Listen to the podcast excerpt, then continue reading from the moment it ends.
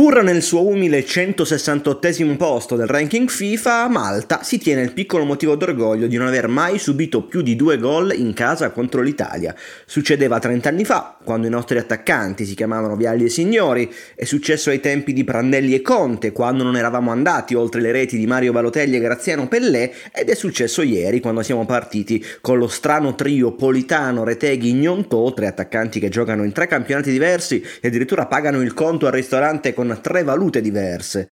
Il secondo tempo del Takali è stato davvero una prova d'amore da parte di noi tifosi, se non altro allietato da una banda musicale dal repertorio sconfinato, capace di passare con uno schiocco di dita dai Righeira a Giuseppe Verdi, uno scenario da fiera di paese, da periferia del calcio, che probabilmente ha finito per immalinconire lo stesso CT, apparso decisamente scuro in volto a fine partita, come uno che due anni dopo essere diventato campione d'Europa non impazzisce all'idea di giocarsi la panchina a novembre in volata con Ucraina e Macedonia.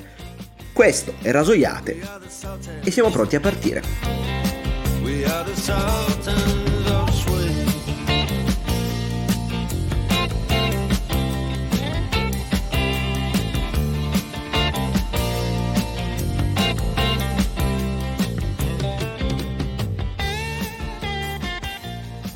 Oggi è lunedì 27 marzo, io sono Giuseppe Pastore e questo è Rasoiate, il primo daily podcast che parla di calcio e attualità con il taglio di cronache.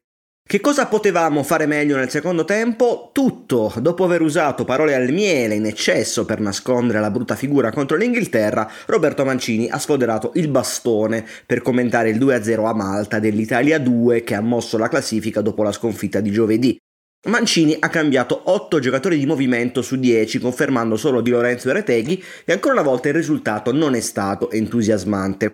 Matteo Pessina, autore del primo gol in nazionale dalla storia del Monza, ha spiegato che in questi giorni c'è stato poco tempo per allenarsi, oltretutto con una partita in mezzo.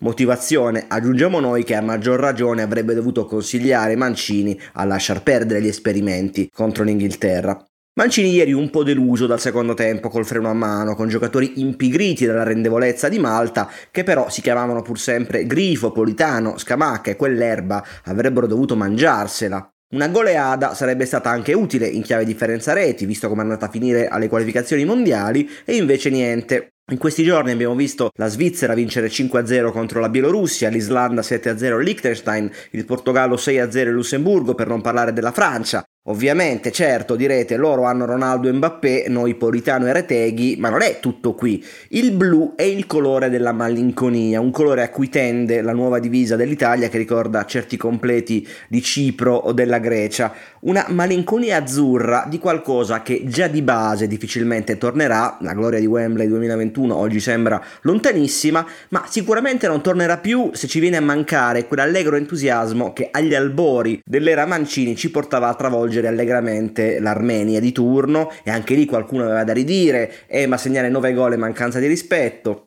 Insomma, questa Malta-Italia 0-2 è stata prevedibile, noiosa e ingiudicabile. Donnarumma è stato decisivo in avvio, poi Scalvini e Romagnoli hanno certamente fatto meglio di Acerbi e Toloi, ma del resto Satariano, una presenza in Serie B con il Frosinone 2021-22, non è propriamente Harry Kane.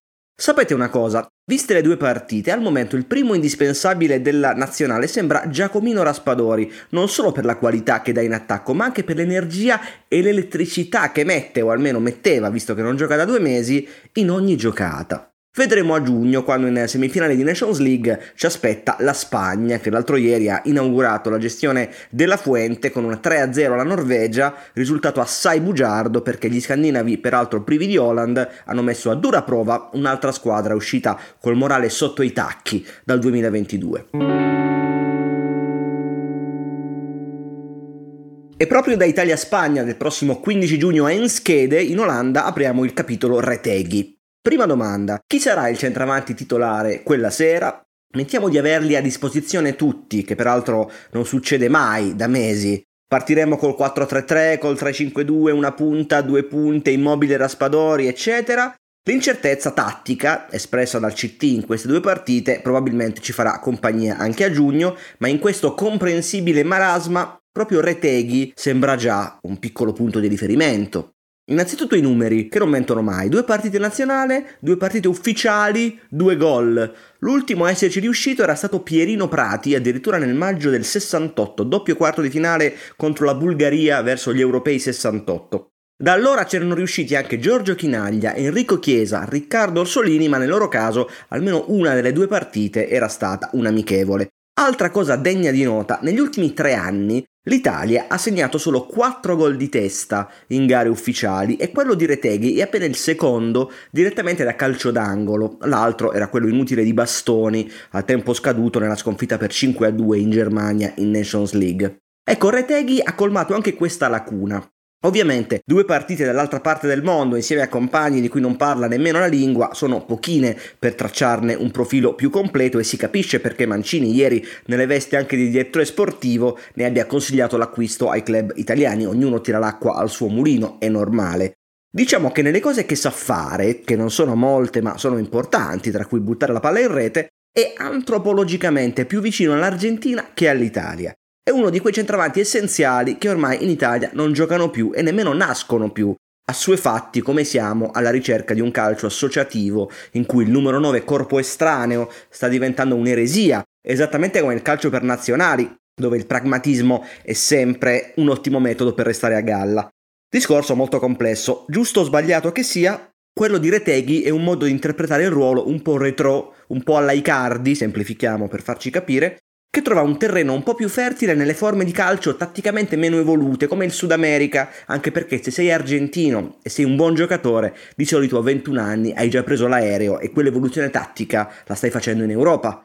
Reteghi invece va per i 24 anni e anche questo è un aspetto da considerare però perlomeno sembra in grado di assicurare un rendimento costante contro quelle avversarie medio-piccole che poi costituiscono il 70% delle partite di una nazionale, tipo Bulgaria, Irlanda del Nord, Macedonia, per dirne tre a caso. Questa settimana vedremo di riannodare alcuni fili lasciati in sospeso nelle puntate precedenti, a cominciare per esempio dal caso Negreira che sta avendo sviluppi molto importanti a Barcellona e non solo. Ieri sera inoltre Antonio Conte ha risolto consensualmente il suo contratto col Tottenham, è altra notizia annunciata da tempo, e anche qui cercheremo di capire se c'è davvero margine per un suo clamoroso ritorno in Italia.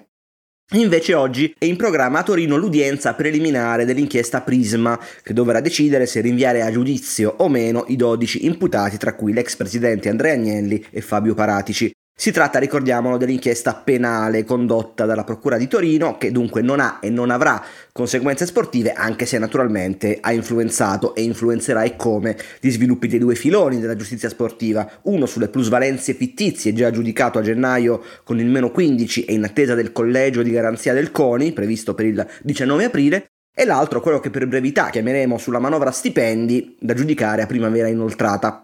In realtà è probabile che a Torino la decisione del rinvio a giudizio venga presa solo più in là. È possibile, per esempio, che la difesa possa sollevare una questione di competenza territoriale e chiedere di spostare il processo da Torino a Milano, avvalendosi di una procedura prevista dalla recente riforma Cartabia.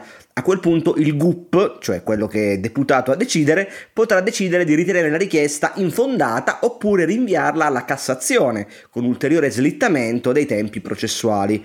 Come ha scritto sabato anche la Gazzetta, è insomma ragionevole che il GUP Marco Picco si riservi di aggiornare l'udienza a una nuova data per decidere o meno sui rinvii a giudizio. Noi ovviamente in ogni caso vi daremo aggiornamenti domani.